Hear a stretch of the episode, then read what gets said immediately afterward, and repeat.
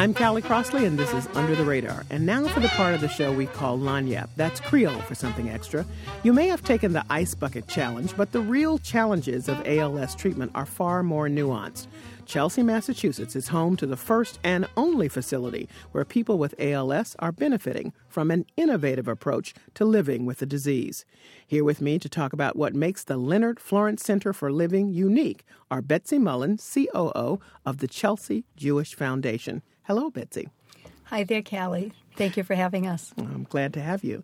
And also with me, Ina Hoffman, Admissions Director at the Leonard Florence Center. Welcome. Thank you very much. And again, thank you for having us. All right, let's start with you, um, Ina, and just do a brief uh, description, if you will, of what ALS is. And people sometimes refer to it as Lou Gehrig's disease. What we have found at the Leonard Florence Center is many different types ALS. We've had people come into our building who are able to walk, walk around the building, and yet they can't speak at all. And we have other people that can't use any of their arm or leg muscles, and yet they're able to speak to us very easily. So there are so many different types of ALS. What we find in our building is that we are able to offer our residents something that they can't have. We don't have the cure, but we have the technology in our building that allows them to have their independence. Um, one of the things, Betsy, to make clear is that uh, this is a uh, degenerative disease, so it gets worse over time, mm-hmm. and there's no cure for it. Um, and then also, I want to mention that even though we're focusing on ALS, the Leonard Florence Center also has uh, people living with MS as well, multiple sclerosis. If you would add a little bit to that, I'd be happy to add something. Excuse me. When we were building the Leonard Florence Center for Living, and we knew that this radical transformation, this skilled nursing facility that was so different from any other nursing home that was around, was going to be available to frail elders. We also knew that there were other populations, which is why we focused on individuals living with multiple sclerosis and individuals living with ALS. And as Ina described, there are different types of effects of this neurodegenerative disorder, but the fact that it deprives people of any kind of movement when their mind is completely intact and they're well aware of what's going on around them means you want them to have the best environment possible to live in and the best people taking care of them in that environment. And that's what we provide at the Florence Center. So let's talk about that environment. The center is uh, named after Steve Saling, who was mm-hmm. an who is an uh, architect, and he put his skills and talents into designing this building. Um, there's a video that um, you all use, and I want to just go to a clip of that to just hear from Barry Berman about how he mm-hmm. and Steve met and how this building came to be. We went to a symposium to learn about ALS and who was at the symposium but Steve Saling? At the time, he was walking, he was talking, he was driving, he's an architect, and he was there to learn about what housing options would be available to him once his disease progressed. From there, an incredible friendship was, was born. Steve worked on the residence that he knew he was going to live in. He designed all of the technology for the house that he knew he would live in and we named it the Steve Saling ALS Residence for Steve. So let's talk about the innovation that uh, Steve uh, came up with even before he had to live there himself. Um, Ina, give us just some, an idea of what we're talking about and how different it is. And I should mention that most people living with ALS, if they're not living at home being cared for loved ones, may end up in a skilled nursing facility. So I want people to have that picture in their mind and now listen to you about what's innovative and different about the Leonard Florence Center. What's innovative about our building is that it gives people their independence we have technology in the building that allows our residents to open and close their own doors to get into their room. They can put on the TV, they can open and close the shades, they can put on the air conditioner or the heat, and this can all be done with a blink of their eyes. In addition to that, they can leave their home they can open the doors to get to the elevator. They can call for the elevator. They can go downstairs, and it's completely on their own. There is no one that has to help them.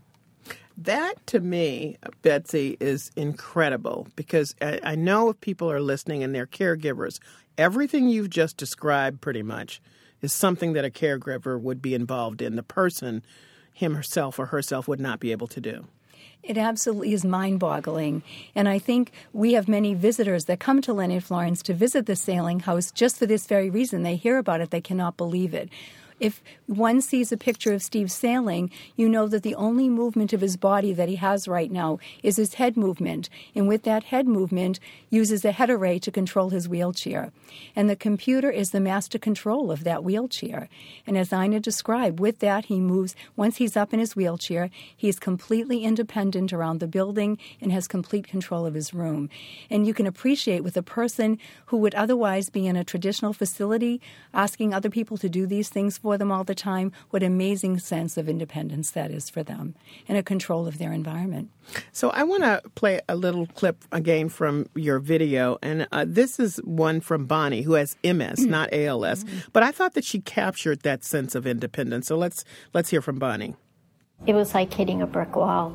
You just go to no independence whatsoever. Here, where I am now in the Leonard Florence Center for Living, I can take the T, I can go to the mall. I don't even have to think about it. If I want to, I just open the door and I go, just like I would when I were home. That is independence. Independence for anybody is really so such a powerful tool for living and and I would say healing even even you can heal if you will uh, even when you have a degenerative d- d- disease uh, that's how I'm looking at it, Betsy. Mm-hmm. Am I wrong? Mm-hmm. You're absolutely right. And individuals that normally would be completely dependent on others and feeling like they had no control over anything now in a sense of reciprocity can do for others. Bonnie goes out of the building. She goes to activities outside. She also helps individuals in the community because she's able to help those individuals getting to the places that she needs to go to. It's it's amazing. It really is. Okay, so people are listening and they're saying it can't be that great. Well, let me just just go to another clip and let me give you a little background. This is about Patrick. Mm. Now, I saw on the video the picture of Patrick in another facility before he came to Leonard Florence. The difference is mm-hmm. night and day.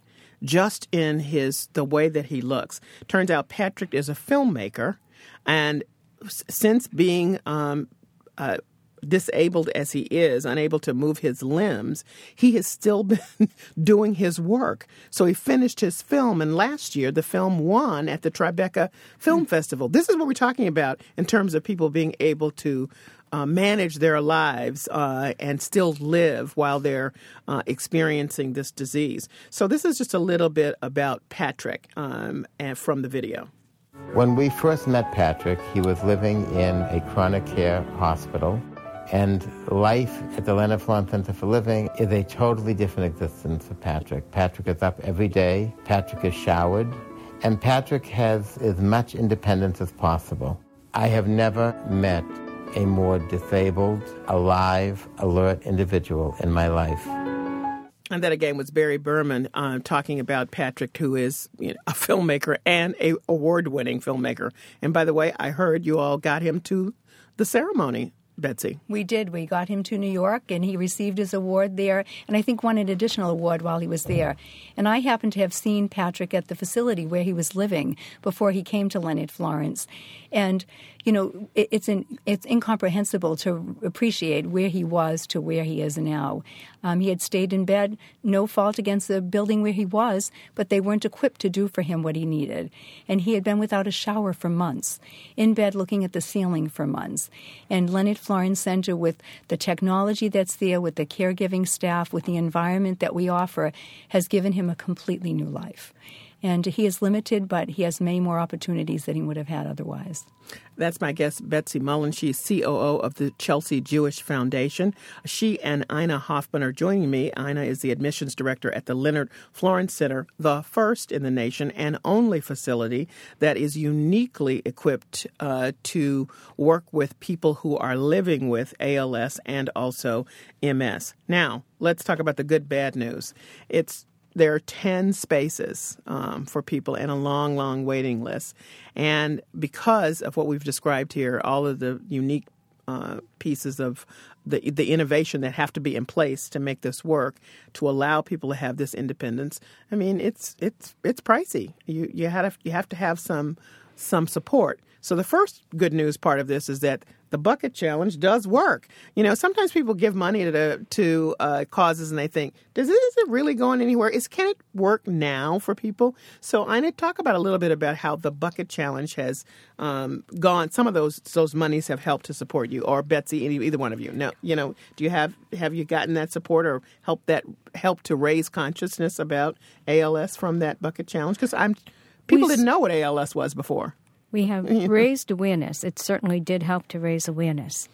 We fortunately have just gotten a wonderful grant from a wonderful family in New York.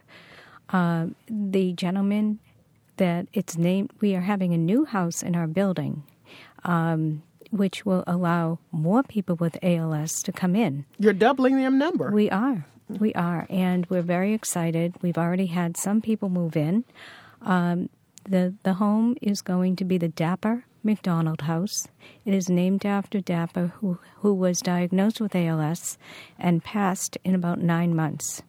This was a New York businessman, just to yes. be clear. Mm-hmm. His family came to see our home because they wanted to see if they could replicate it in New York. Uh, what they found was that they really would be much better off to have have another home named after Dapper in our building. And so that is how the Dapper McDonald House is coming to be at the Leonard Florence Center. We're very excited about it. We've already had some people move in. We've had one gentleman who came to our building um, who was living in one room because he couldn't get out of his his own house. He was basically a prisoner in that room. Uh, it's wonderful to see how he's adapted, uh, and for the first time in years, he was able to have a shower. He came in in the afternoon, and a couple of hours later, he asked our staff if they could give him a shower, and he just thoroughly enjoyed having the water come down on his head for the first time in years. Wow, that's, that's quite a story. There's a lot of money in this donation: five million down and twelve uh, point five pledged. Betsy? Yes, there is. And again, we need that philanthropy to support what we do. One can appreciate that we take care of frail elders and young disabled Uh, individuals who may be on MassHealth for the support of them in, in our building. And so, to do the things that we need to do, we need the philanthropy of the McDonald family and other families and any other one that is willing to donate for this particular cause for us. We truly make a difference every day in the lives of people that live in that building. And we, if we were to replicate five more homes, I'm sure that we would have individuals that would be wanting to be in those as quickly as, as Mike himself did. What makes a difference? I mean, we've talked about the the technology. In fact, I saw something on uh, one of the videos that I thought was really powerful. Until medicine proves otherwise, technology is the cure. That's a powerful statement. I think people have to realize that the research is important to find the cure, and that continues. And the Ice Bucket Challenge has been supporting that, obviously. Lots of funds went to that. Um, but the reality is, we have to look at the individuals that are living with it every day. If there's not a cure today, what can we do to make their life a whole lot better?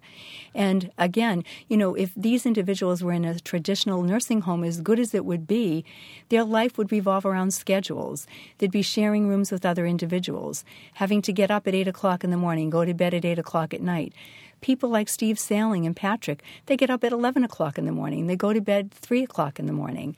And their life can be whatever rhythm they want. And that makes a tremendous difference in your life and the quality of your life. And certainly, Patrick would never produce a movie if he were living in a place that did not allow with the technology that he has there. What do you say to people when you describe? Now, I'm looking at the staff now. So, you, you let, the technology, as we've described, is extremely important here um, to make the independence possible for the people who are living there. But the staff has to operate differently, Ina. What, what's going on there that's mm-hmm. different in what people may find in other facilities, skilled facilities, not like this one? I think that everyone tries to get the very best staff that they can for their residents. We have been very fortunate and blessed to have those people working for us. They become a family working with the residents. They understand their needs. They know when they might need to have their head turned or an arm turned. They get to know each other so well. We have the kindest, caring staff, and if you don't have it, the home won't work. So, what can you say to people? I, I, I was, I was, um, I, I was given pause looking at again, looking at well, uh, some of the information about the center. That Barry Berman was asked a tough question: Why care about this population of people? Not that they're not individuals; that one wouldn't, that they wouldn't be loved by their own loved ones. But why bother if you know it's a terminal illness to go? Uh, to make the kind of investment, Betsy, that is obviously made in the individuals there at the Leonard Florence Center. Well, we need to care, and I think when you look at the quality of life that we're providing these individuals with, there's longevity there. Patrick has lived over 10 years with this diagnosis of ALS. And his life is totally different as a result of our caring and providing the environment for him. The turnover in our ALS residents has not been as high as people thought it would be given that diagnosis. When you hear that, you think of it almost as an, a death notice for someone, and that is not the case. You know, we also provide for care, care for people living on ventilators. We made a commitment once we opened that house that would be their home forever. And nursing homes in Massachusetts traditionally don't provide care for people living on ventilators, but we committed ourselves to working with the state, becoming a nursing home that provided that care so that we could do that. And again, we someone needs to care and it's us doing that knowing that we can make a difference for them each and every day. And uh, again, we've had a very low turnover, and that I believe is very much due to the technology. You know, the home that they live in, it has a living room, a dining room, a kitchen, just like any of us would have in our home. And that, as, as Ina described, that family approach, I think that gives you a psychosocial uh, support that you may not have otherwise and adds to the quality of life. Uh, looking forward, what do you want people to um, think about as they as they know more now about the Leonard Florence Center, your particular approach to uh, patients living with ALS and MS, and uh, what should they keep in mind as you know because people's attention span is we're all split, but but but this is something that's happening right here in our community, and and I, I want to give you the last word on what you'd like people to remember as they think about it. We have to remember that these individuals are going, we want them to have the best possible life they can. Um, they're bright, intelligent, professional people that deserve to have the independence and the quality of life that we hope we can offer to them. And just to go along with that, um, and to get back to Patrick, Patrick has had opportunities because of what what we are able to offer him in our building. And Patrick has he did not even he won not only at the Tribeca Film Festival festival but also in Europe. Uh, he showed his movie and won at other film festivals. We are very fortunate to offer his film on April 3rd. Trans hmm. Fatty mm. Lives. It will be at the Showcase Cinema in Revere. It will be a 10 o'clock in the morning show. Um, tickets are available but this is an opportunity to really um, enjoy and appreciate what Patrick has given to all of us. So these are people who continue with their contributions. Um, they're not stopped by the illness. Not at all. That's Ina Hoffman. Betsy Mullen, last word from you. I, I, think it's important for all of us to realize and appreciate that we don't know what tomorrow brings for us. And every day that I'm at Leonard Florence Center, I look around and no one would want to be there. No one is looking to get up every day and be there. But if you had to be somewhere, isn't that the place that you would want to be? And, you know, we strive every day to do what we do because we know that it could be any one of us, any one of our family, and we can make a difference for those individuals that live there. Well, I thank you very much uh, for joining me to talk about a unique facility right here in our own community and an innovative approach to a very tough disease. Um, kudos to both of you. Thank you so much. Thank you Thank very you. much. For Thank you for having us. Betsy Mullen is COO of the Chelsea Jewish Foundation, and Ina Hoffman is Admissions Director at the Leonard Florence Center. That's it for this edition of Under the Radar with Callie Crossley. Join us next week at 6 p.m. for the stories you may have missed. In the meantime, you can find our show and links to stories we discussed today on the web at wgbhnews.org slash UTR. I'm Callie Crossley. Our engineers are John Parker and Doug Sugarts. Catherine Whalen is our producer. Under the Radar with Callie Crossley is a production of WGBH.